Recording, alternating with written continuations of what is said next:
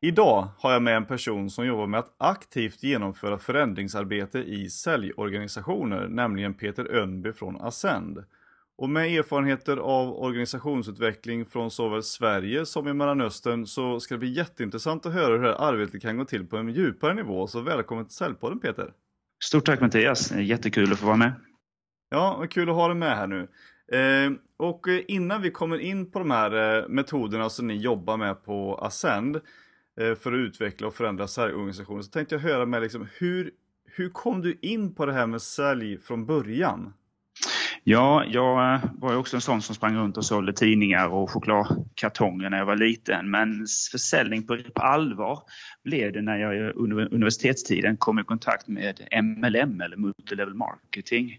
Det innebär mm. att eh, man ska eh, genom, hjälpa genom sitt eget nätverk, sina egna vänner och bekanta marknadsföra en produkt eller tjänst.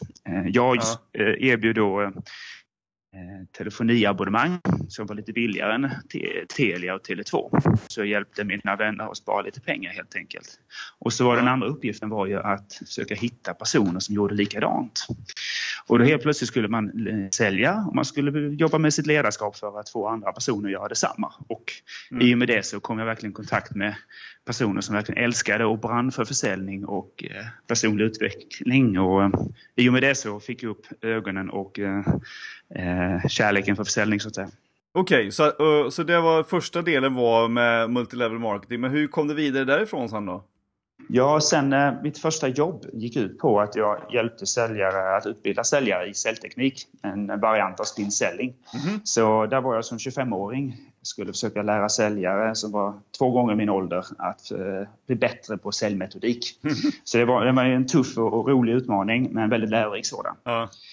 Eh, och sen dess har jag gått vidare inom olika roller. Jag har varit, eh, implementerat CRM-system. Jag har också varit nere i Mellanöstern som du sa där och eh, med Exportrådet eller numera Business Sweden. Där jag satt i Riyadh och hjälpte svenska företag att sälja mer på den lokala marknaden där nere. Ja. Vilket var såklart helt andra typer av förutsättningar än här hemma i Sverige. Men vad är de stora skillnaderna då? Ja, alltså i Mellanöstern är det framförallt två saker som skiljer sig. Dels är det att eh, det här med relationer är A och O. Vi säger ofta att i Sverige är det viktigt med relationer, men där är det ännu viktigare. Mm. Jag träffade en person som en motsvarande till en, en Wallenbergare eh, där nere och han sa min makt, min kraft, det, det jag kan göra det är, all, det är de telefonnumren jag har på min telefon. Mm. Det var hans kort sammanfattade, hans nyckel till framgång. Mm. Den andra eh, skillnaden är att här, där nere via lagstiftningen som finns där nere så måste du jobba med en lokal återförsäljare, lokal bolag som du blir helt enkelt partner med det. Och där gäller det ju verkligen att hitta rätt typ av partner som kan hjälpa dig på bästa möjliga sätt för att komma in på marknaden och utveckla din affär. Mm. Och så att välja rätt partner är väl också en väldigt viktig del i, i ditt arbetssätt där nere. Så det var väl två saker vi hjälpte företag med där nere. Då, att hitta rätt relationer och hjälpa dem att välja rätt partners. Men hur gör man det när man kommer utifrån sådär som du gör då? Eh, Från ett annat land och hur, hur liksom hjälper man dem på plats i, hur skapar du själv de här eh, relationerna med folk där nere? I den rollen som jag hade som eh, handelssekreterare så hade jag i min titel som jag kunde använda väldigt mycket och ambassaden som, som stöttespelare. Så där mm. kunde man också den svenska flaggan och allt vad Sverige står för eh, ha väldigt stor, få väldigt stor respekt framförallt där nere. Men samtidigt också förmedla kunskap och eh, den expertis som vi ändå hade. Så hitta den balansen där är väl ett sätt att bygga relationer och skapa förtroende. Mm. Eh, men därifrån från Mellanöstern och connections med ambassaden då tillbaks till Sverige alltså? Precis, och eh, det får väl inte det mitt... Förutom det här med försäljning så har jag alltid brunnit för det här med att utveckla individer och utveckla organisationer. Så jag har jobbat ett antal år inom just med managementkonsult med att utveckla och förändra arbetssätt och utveckla organisationer. Och när jag kom tillbaka till Sverige så ville jag hitta en kombination här med försäljning och organisations och personlig utveckling och hitta då en, en roll som konsult med fokus på att driva utveckling inom säljorganisationer, eller sales excellence. Mm. Så det har jag gjort här nu de senaste åren och är numera på Ascend Consulting. Ja, precis. För du tog en liten väg via ProSales också innan Ascend som jag förstod det. Det stämmer bra. Jag har varit där ett par år också och eh, lärt mig mycket av deras metodiker och eh, nätverk. Mm. Men du, eh, Ascend då, vad, vad, gör, eh, vad gör bolaget? Hur hjälper ni företag att utvecklas? Ja, alltså vi, vi är som många andra konsultbolag driver både arbete inom strategi och förändringsledning. Och det vi försöker vara väldigt duktiga på och verkligen försöka addera värde till våra kunder genom att verkligen se till att en förändring sker. Ofta är det så att konsultbolag går in och sen så skapar de en rapport eller eh, någon typ av inriktning men sen så tackar de och så eh, lämnar de. Vi är måna om att redan från början, hur kan vi involvera och engagera personer för att redan från dag ett förbereda för förändringen och förutsättningar för att verkligen den förändringen som det här dokumentet innehåller verkligen sker i verkligheten också. Så det är väl liksom vår ambition och vision i vårt arbete. Och sättet vi gör det, det beror på väldigt mycket eh, vilket, vilket område, vilken förutsättning och vilken typ av uppdrag vi har. Men det är väl lite där vi försöker vara spetsigare än andra. Mm. Eh, men, men, på vilka sätt eh, gör ni det här då? I, har ni olika strategier för olika företag eller hur, eh, hur jobbar ni liksom? Vi, eh, vi, har, vi försöker anpassa vår metod eh, och sättet vi gör det utifrån företagets förutsättningar och uppdragets förutsättningar. Men i mångt och mycket det handlar om att eh, dels föra individer och sen när vi hjälper och sen summan av individerna blir organisationen. Vad innebär det? Det innebär att helt tydligt, liksom, varför ska vi göra den här förändringen? Bara tydligt kommunicera och förankra eh, orsakerna till den förändringsresa vi ska göra. Mm. Och därefter involvera och engagera personer i att ta reda på vad, alltså hur, vad är det vi ska göra och hur ska vi nå dit? Eh, och det innebär att vi jobbar med personer på både ledningsnivå men också om vi tar en säljorganisation är vi ner och jobbar med säljare för att förstå liksom deras utmaningar i deras vardag.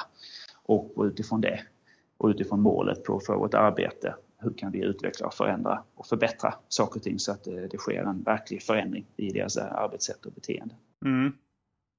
Ja, för det är ofta som du sa att det är liksom eh, tyvärr många gånger man varit med om det själv att eh, konsultbolag kommer in och sen så kör man en liten kul grej eller lite eh, några veckors eh, förändringsarbete men sen så blir det ingenting för det är ingen uppföljning liksom.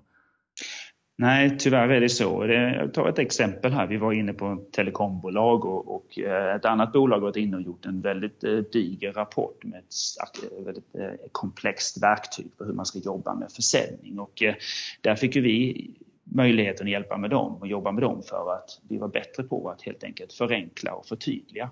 Mm. Och översätta det här på liksom säljarnas sätt och språk så att de kände att det, här verktyget, hur kan vi verkligen använda oss av det? Hur kan det bli enkelt? Hur kan det bli, eh, hjälpa mig som säljare i min vardag? Och eh, det är ett exempel på någon typ av uppdrag vi har. Ett annat skulle kunna vara när vi satte för en, ett eh, pappersbolag som har gått väldigt bra och gjort väldigt mycket vinster över längre tid men nu har börjat inse att nu börjar konkurrenserna bli väldigt tuff. Eh, andra konkurrenter bygger ut sin förmåga och sin kapacitet och därmed så inser de att de priserna vi har kan bli väldigt utsatta. Mm. Så hur kan de bli bättre? Och då hjälpte vi det bolaget att ta fram en metodik för att verkligen förstå vad är det kunderna verkligen vill ha och vad är det kunderna, hur är det kunderna verkligen köper?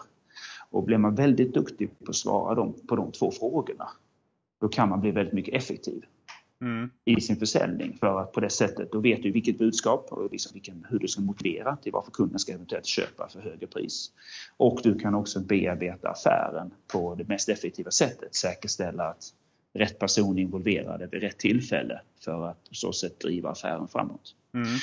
Så um, olika verktyg, olika metoder beroende på utmaning och för företagen som vi jobbar med eh, hjälper vi dem då att verkligen få till en förändring i slutändan. Eh, mm. Och det ska ju landa så småningom hela vägen ut i säljorganisationen till säljarna och liksom ut in i säljmötena. Det är där det, det verkligen händer, det är där det skapas tillväxt. Mm. Men, men jag tänker liksom, vilken typ av bolag är det som hör av sig och som vill utvecklas eller förändra sitt arbetssätt? Är det högt och lågt i antalet anställda och, och i, i, omsättning eller liksom mest mindre och medelstora företag eller hur brukar det vara? Vi arbetar främst med medelstora och lite större bolag. Mm. Eh, och eh, tittar man på branscher och liknande, liksom vilka bolag är det som är mer eller mindre eh, involverade för vår sida, så är det väl att vi kan tänka att ofta är teknikbolag eller IT-relaterade branscher ofta ligger i framkant eller ligger före de andra branscherna avseende liksom exempelvis säljutveckling och motsvarande.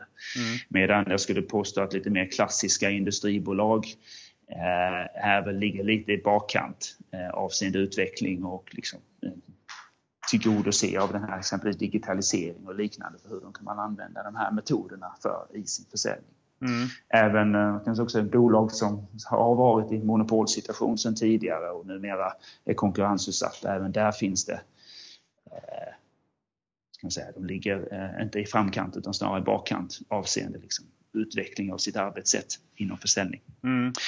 Och det är då inom business to business eller eh, företag till företagsförsäljning jag tänker främst då. Mm. Är det sådana som blivit lite fat and lazy och sen uh, hoppats på det så länge det går eller? De har ju aldrig varit riktigt konkurrensutsatta och därför har de inte riktigt blivit, så alltså den här innovationsförmågan har mm. inte blivit. Men det är också därför vi ser så många snabbt utvecklande eh, entreprenörer och, och eh, eh, små bolag som växer snabbt. Eh, just på grund av att de är ju mycket snabbare i utvecklingen, eh, kommer in med lite ny energi och en ny, nytt synsätt. Och många av dem har ju verkligen gått från klarhet till klarhet och eh, gått väldigt snabbt. Eh, men att ta Klarna som exempel eller även mm. iSettle, det är exempel på bolag som har gått väldigt snabbt i sin tillväxt. Mycket på grund av att de använder en annan teknik, annat synsätt och en helt annan typ av innovationsförmåga jämfört med kanske sina motsvarigheter i branschen.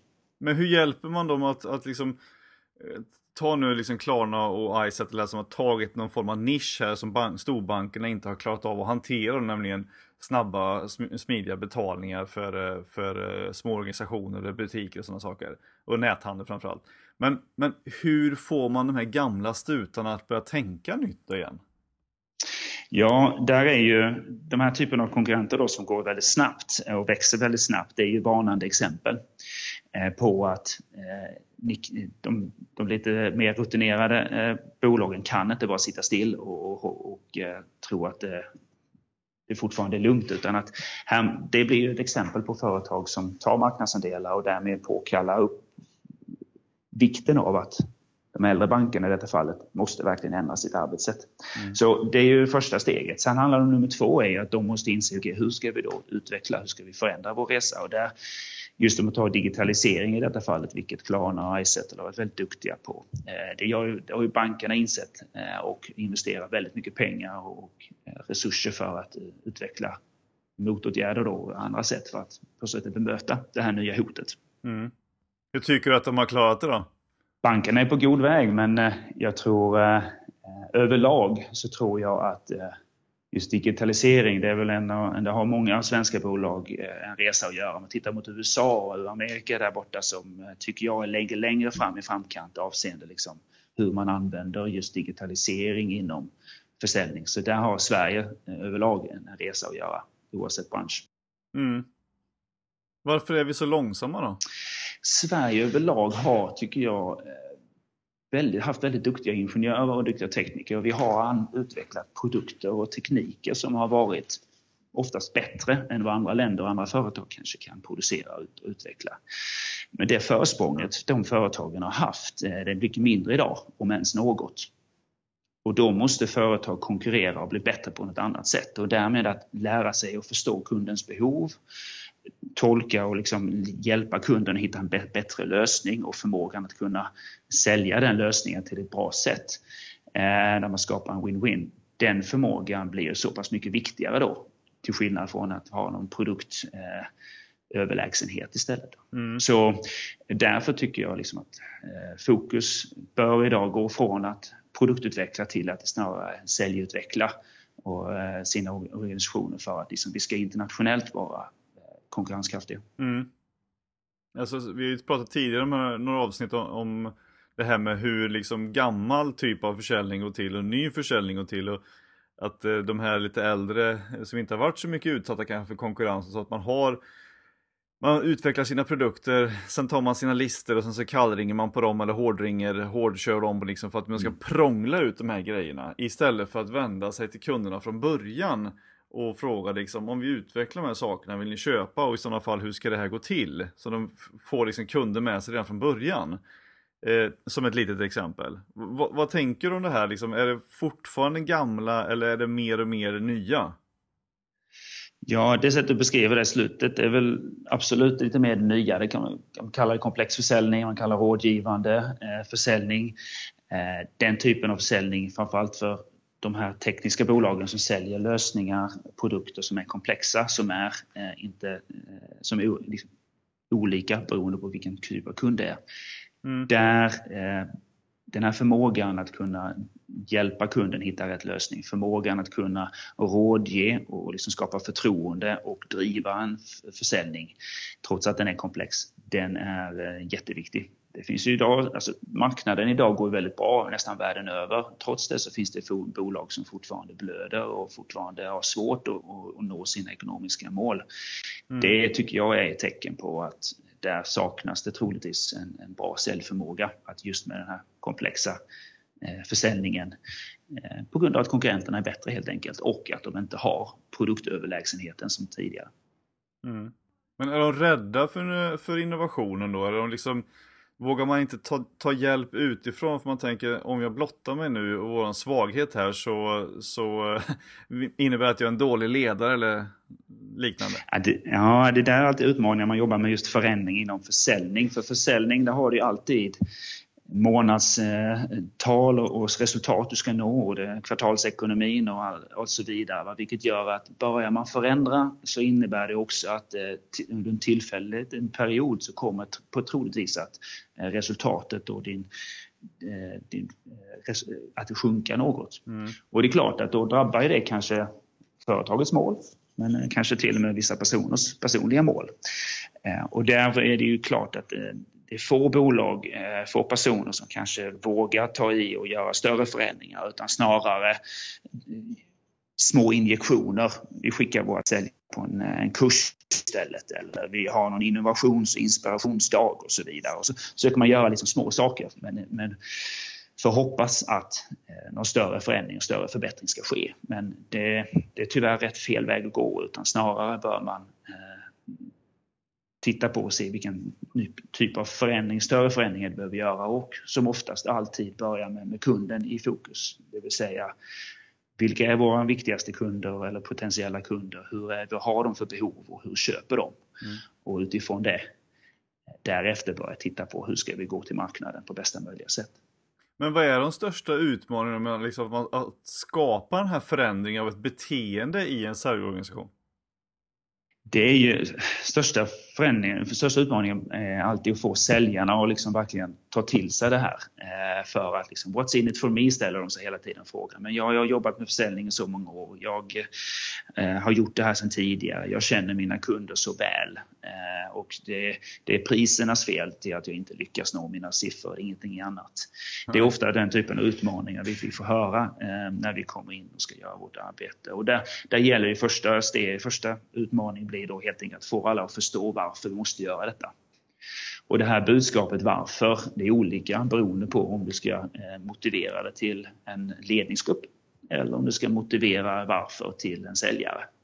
Mm. Så här måste vi anpassa vårt budskap beroende på eh, liksom vem som är mottagaren.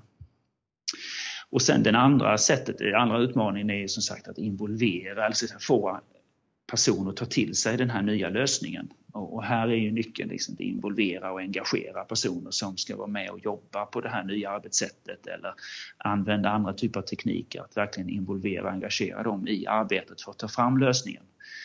För det är alltid som så, det går till en själv. Alltså, har man varit med och tyckt till och fått liksom gehör för det man tycker och tänker, då gillar man lösningen mycket mer än att man får den serverad mm. Eh, till sig själv.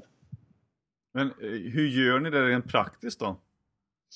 Så här, vi jobbar oftast i projektform eh, och eh, vi jobbar mycket med, med säljledningsgrupperna i, i mångt och mycket. Men när vi ska börja ta fram alltid förstå marknadens utmaningar, ta fram lösningar så skapar vi mindre grupper med personer som ska beröras av den här lösningen. Exempelvis om vi ska jobba med en, en Key Account Management-modell och en ny struktur och ett arbetssätt för hur vi driver accounts. Ja, men då ser vi till att involvera personer från olika accounts på det sättet för att förstå vad är det ni gör bra idag, vad är det ni vill utveckla och hur kan vi utveckla det på bästa möjliga sätt tillsammans. Och där skjuter vi in eh, vad vi har lärt oss och vi kan ju från andra branscher och så kallade best practice tillsammans med såklart mm. det som fungerar eh, i, i den, nuvarande organisationen och på den marknaden. Så att vi hittar en bra balans mellan vad är det som funkar bra och vad är det vi kan eh, använda oss av andra organisationer eller branscher och eh, addera värde i detta fallet. Mm. Eh, men, men, om man då, för det handlar ju någonstans om att man måste förankra allt det här. Förankra en förändring någonstans i, i, i en organisation. Men om du då får eh, beskriva liksom själva metoden för att förankra, liksom att ni kommer ju ändå in och säger så här, okej okay, nu ska vi göra en förändring här eh, på ett eller annat sätt och, och någonstans så måste du ju landa i de här personerna. Även om de blir involverade, men mm. vad, hur gör man det rent metodmässigt? Mm. Alltså man, här måste man ju ta varje person som involveras och finns i en här organisation går igenom en förändringsresa. Eh, mm. Och den klassiska förändringskurvan exempelvis är ett bra exempel på det. Man måste först förstå varför ska vi göra detta. Mm. Eh, och därefter förklara, förstå vad och sen hur. För att, eh, och där får man ju ha olika typer av möten alternativt man kommunicerar med de olika målgrupperna inom organisationen med respektive budskap. Varför, vad, hur. Eh, om vi då tar ett exempel, om vi ska ta fram ett nytt eh, arbetssätt för säljare, ja då vill jag ju skapa en eller flera arbetsgrupper med säljare för mm. att liksom först bara, okej, okay, eh, vad är det som fungerar idag? Vad är det som inte fungerar idag? Och om vi nu har detta målet, vad är det vi i så fall behöver utveckla och förbättra? Och tillsammans med den här gruppen av individer jobba fram en bättre lösning. Och den lösningen måste man ju iterativt förankra, precis som du är inne på med antal, eh, både säljledning men också kanske marknadsavdelningen och andra avdelningar som berörs av detta för att säkerställa att ja, den lösningen ni har, den tycker vi bör fungera och vi förstår och vi har fått möjlighet att tycka till om den. Och, och när man då har itererat eh, den här lösningen ett antal gånger eh, i olika forum med olika grupper så har vi kommit fram till den rätta lösningen. Eh, och då har du nått eh, det första steget i en förändringsresa. Nu vet vi ju vad vi ska göra för någonting. Mm. Utmaningen då är att det är på papper. Nu mm. gäller det ju att få ut den ut i verksamheten. Och här är ju en kombination av olika sätt. Alltså vi måste kommunicera, vi måste skapa utbildning eller andra möjligheter för att personer ska kunna lära sig. Och vi måste också följa upp eh, via coachning eller på andra metoder, andra sätt för att följa upp och säkerställa hur gick det nu då? Mm. Blev det skapade värde? Förstår alla hur de ska göra? Är det något som är oklart? Vad behöver vi förändra, förbättra, vidareutveckla i den här lösningen för att säkerställa att den verkligen leder till det ändrade beteendet och det resultatet vi önskade oss från början. Mm. Och vad händer om det inte gör det då? Ja, då är det någonting fel med lösningen alternativt och oftast Oftast är det någon typ av brist i för så kallade förändringsarbetet här. Mm. Och det, utmaningen med just att driva förändringen är att eh, här kan det ofta vara att man kanske har tagit sig för mycket eh, vatten över huvudet. Helt enkelt man, man vill göra för mycket förändring på för kort tid. Mm. Och det gör att organisationen inte har förmågan, eh, kapaciteten att ta emot den förändringen på så kort tid. Och när man inte har den då, då vänder man ryggen och så fortsätter man på det gamla vanliga sättet. Så det är oftast ett, ett vanligt eh, problem med att man försöker för mycket för, för kort tid. Mm. Det andra är ju att eh, som alltid i driva förändring så har chefer och ledare ett jättestort ansvar att liksom gå, gå först i ledet och verkligen leva eh, och eh, verka den här förändringen. För den dagen chefer och ledare inte visar på det här, då kommer de andra att följa efter, det vill säga då tappar förändringen sin kraft och eh, det leder inte till det resultatet. Mm. Och sen uthållighet. Eh, och det är också det här med att liksom man fortsätter jobba, jobba, jobba hela tiden. Eh, söka inge ny energi i det här förändringsarbetet. Så uthållighet är ju liksom den tredje biten i det här, så att, vilket krävs. Och, och det börjar längst upp som alltid men även liksom längre ner i organisationen måste det finnas eh, en uthållighet i att kämpa på och jobba på med förändringen. Mm. Men hur lång tid kan detta ta då?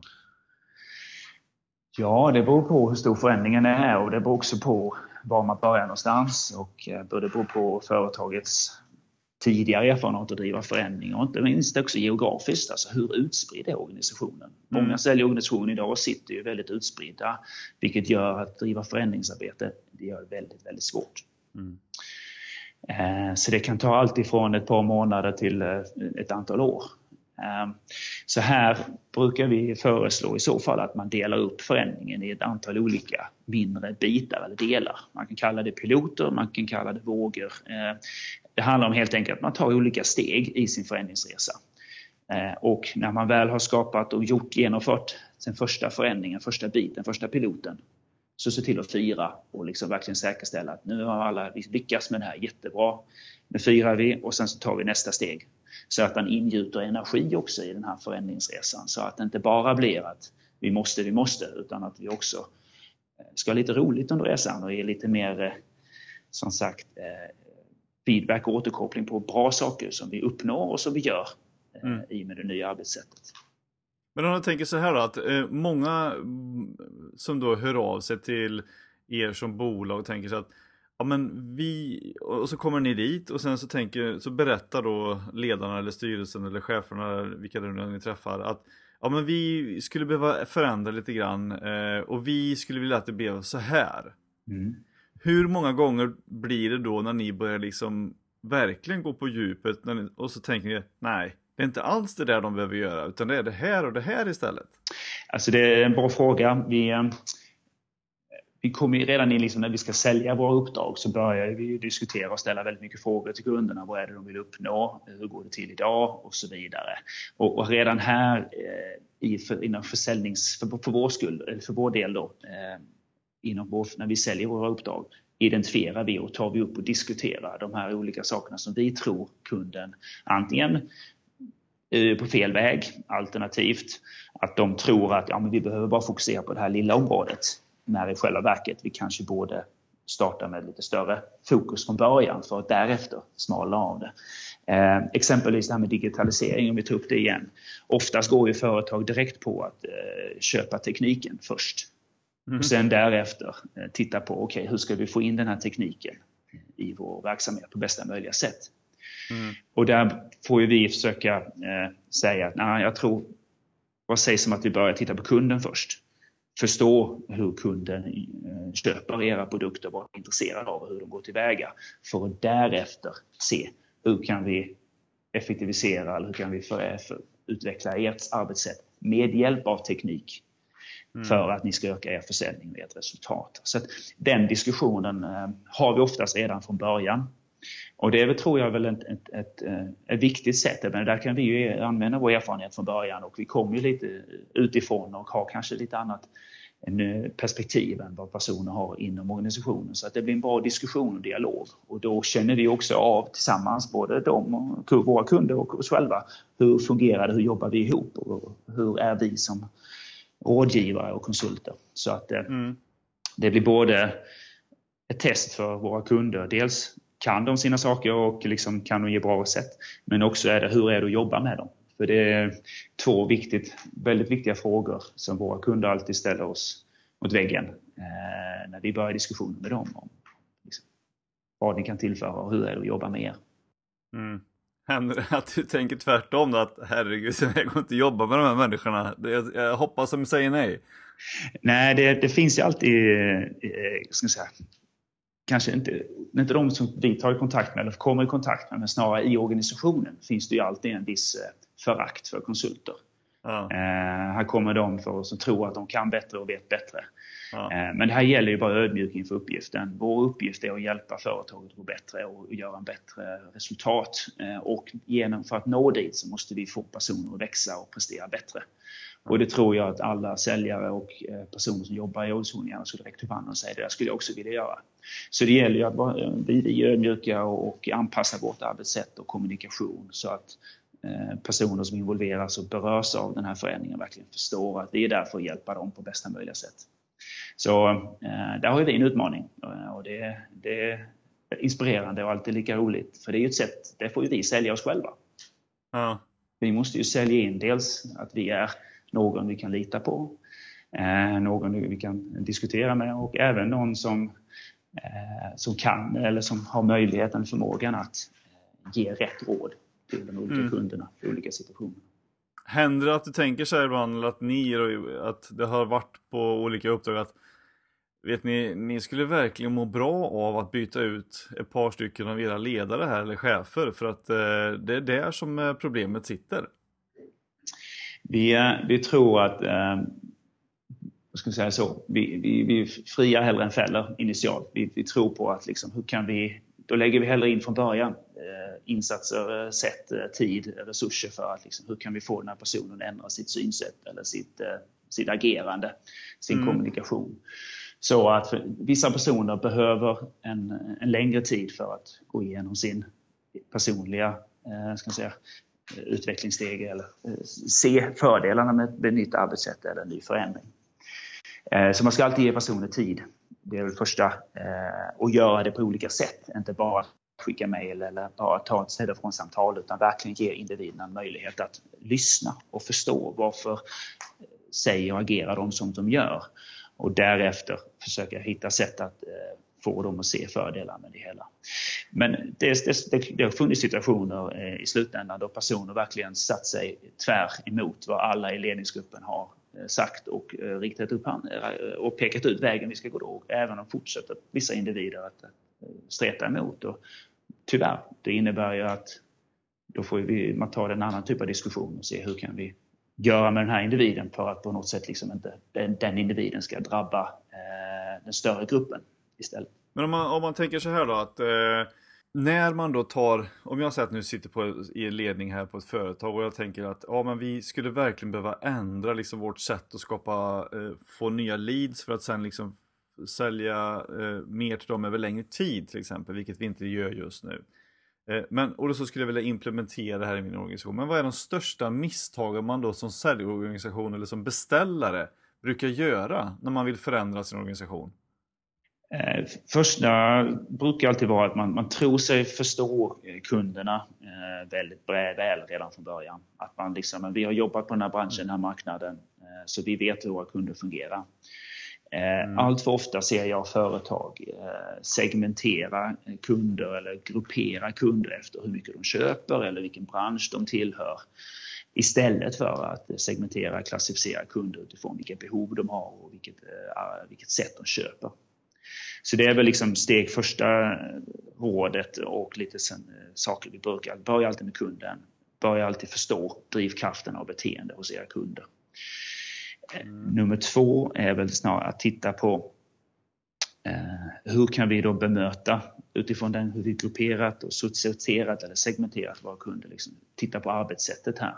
Och där skulle jag väl säga liksom att vi, man inte ska skilja mellan digitalt och analogt utan att man ska se det som att vi ska, vi ska sälja mot den här kunden och vi använder flera olika kanaler eh, beroende på vilka vilket behov och vilket beteende kunderna har. Mm. Vilket innebär att ja, lead-generering, absolut, det är en digital resa i mångt och mycket. Men det finns också inslag där vi behöver göra vissa handgripliga insatser, telefonsamtal eller kundmöten. Men hur kan vi blanda de här olika kanalerna, de här olika tekniken med våra säljkår? Hur kan de tillsammans på bästa möjliga sätt eh, få ett bra resultat? Mm. Eh, men, men om vi, om vi då går in lite grann på rent praktiska då. Eh, hur, eller vad ska jag säga, brukar ni göra inom Ascend för att lära ut nya metoder och implementera nya arbetssätt? Ja, vi, vi brukar använda oss av liksom en, en metod eller angreppssätt med, som in tre olika inslag kan man säga. Mm. Där det först handlar om att eh, säkerställa att det finns bra verktyg och, och eh, metoder för som hjälper säljarna i sin vardag.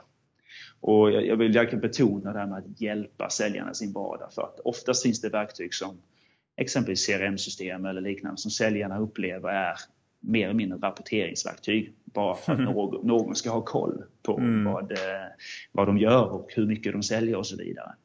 Istället så är vi måna om att liksom, hur kan vi skapa verktyg som faktiskt säljarna gör att i deras kundmöten mm. eller i, i, i sitt, eh, hur kan de bli mer effektiva rent tidsmässigt?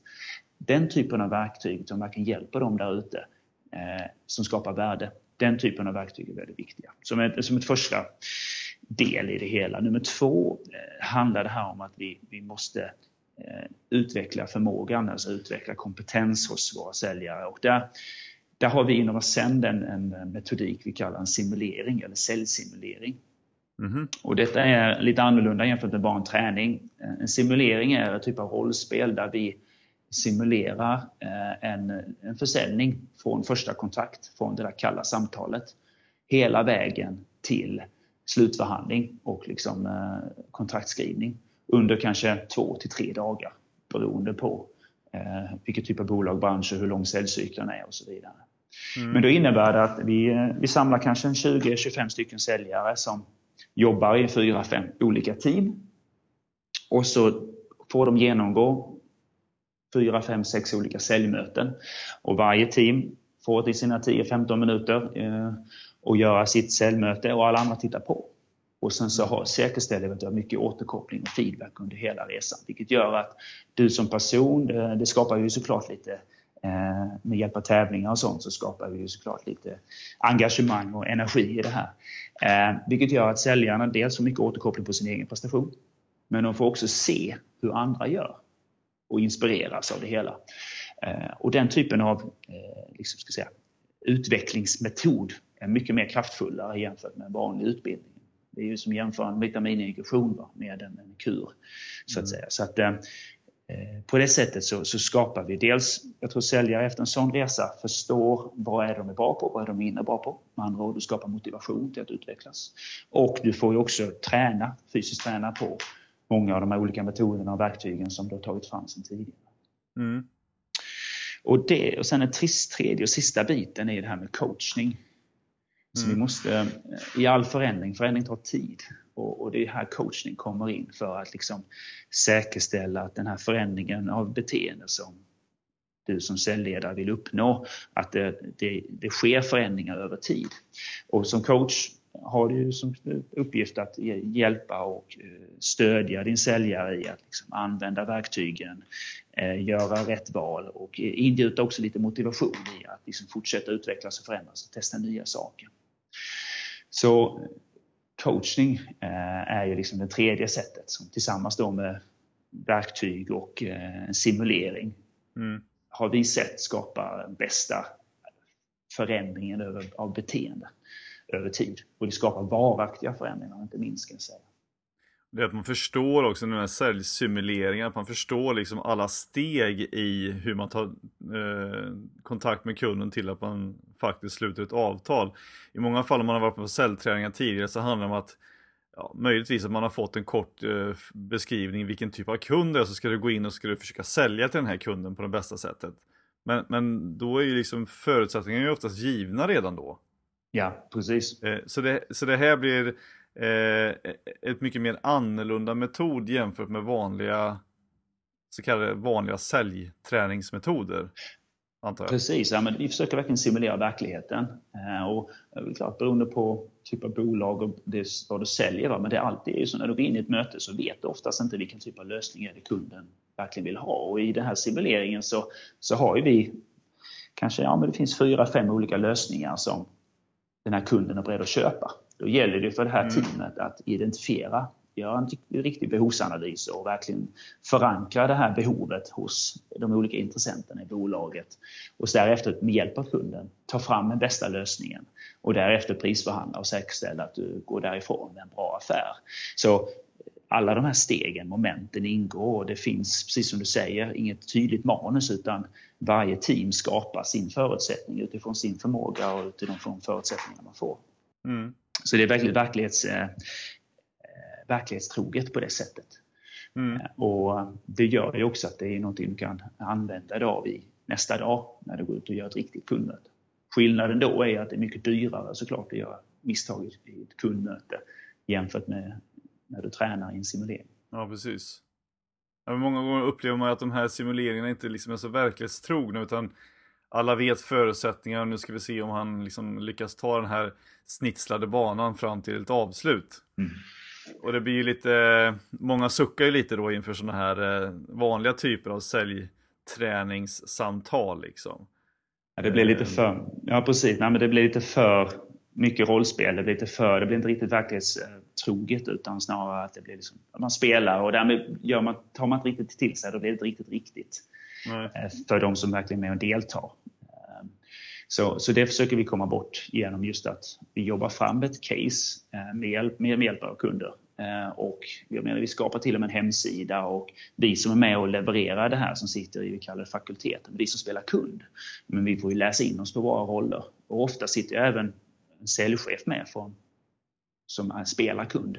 Mm. Som också på det sättet liksom känner till branschen och kan ställa de här svåra frågorna till säljarna när de eh, har sina möten. Och på sättet gör det väldigt, väldigt verklighetstroget kan jag säga.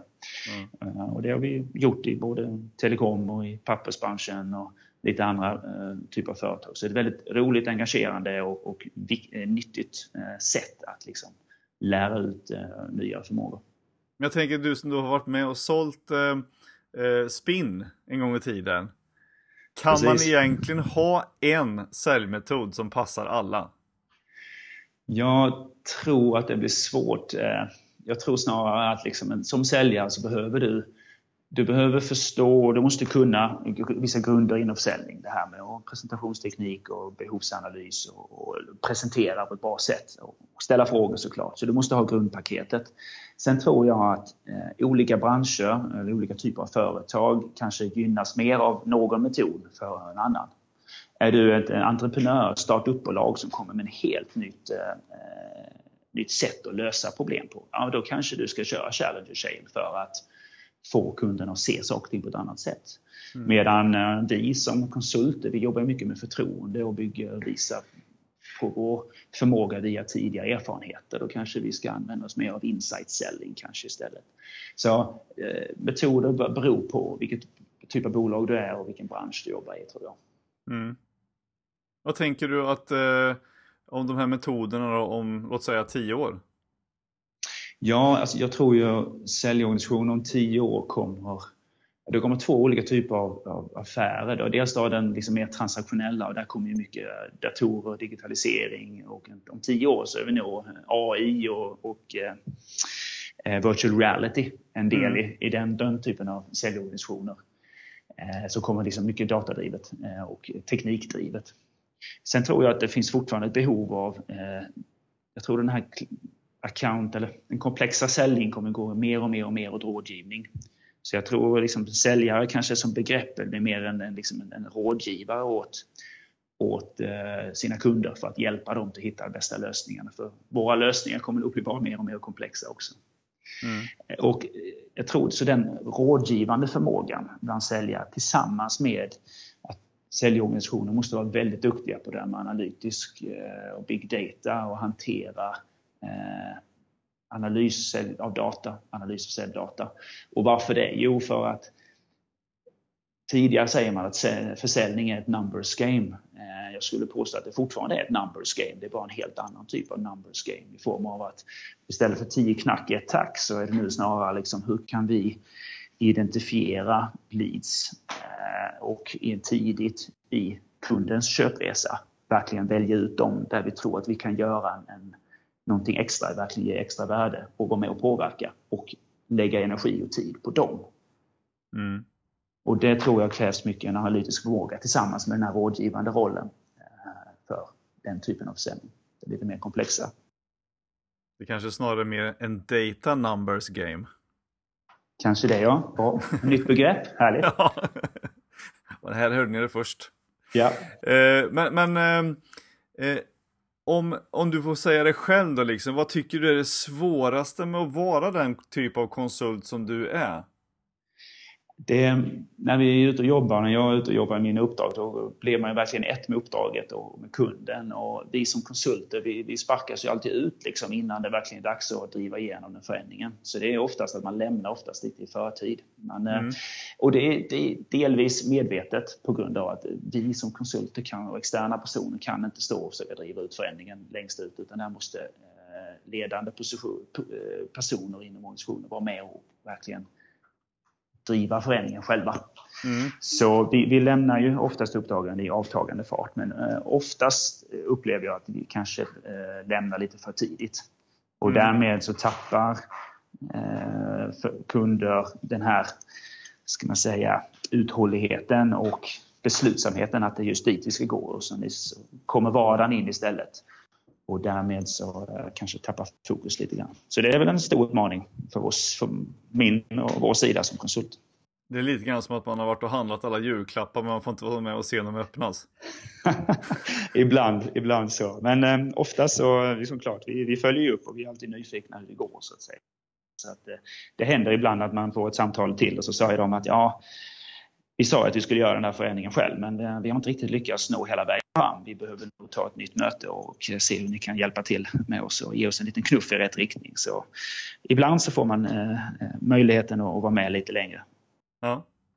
Men då om vi sammanfattar lite grann det här då. Vilka tre råd skulle du vilja ge till företag som har den här ambitionen att vilja utveckla sin säljförmåga?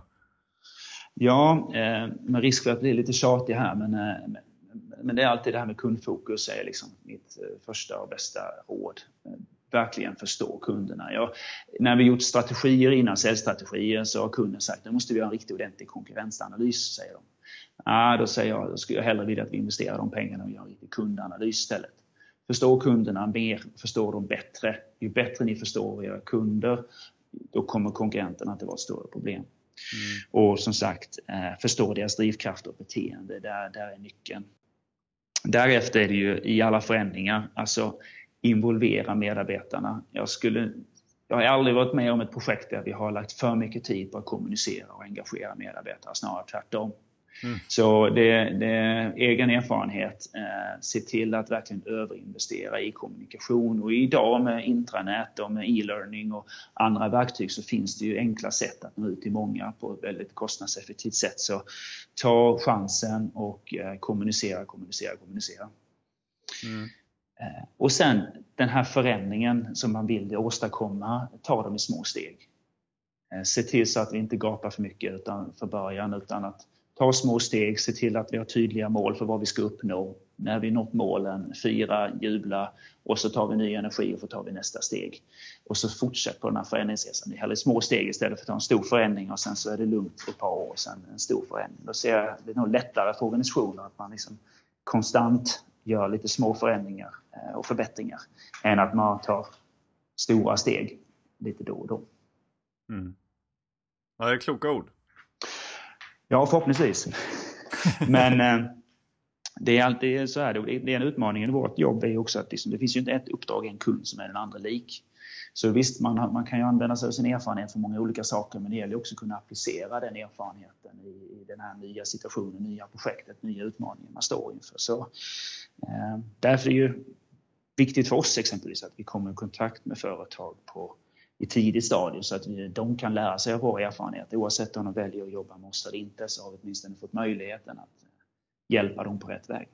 Ja, just det.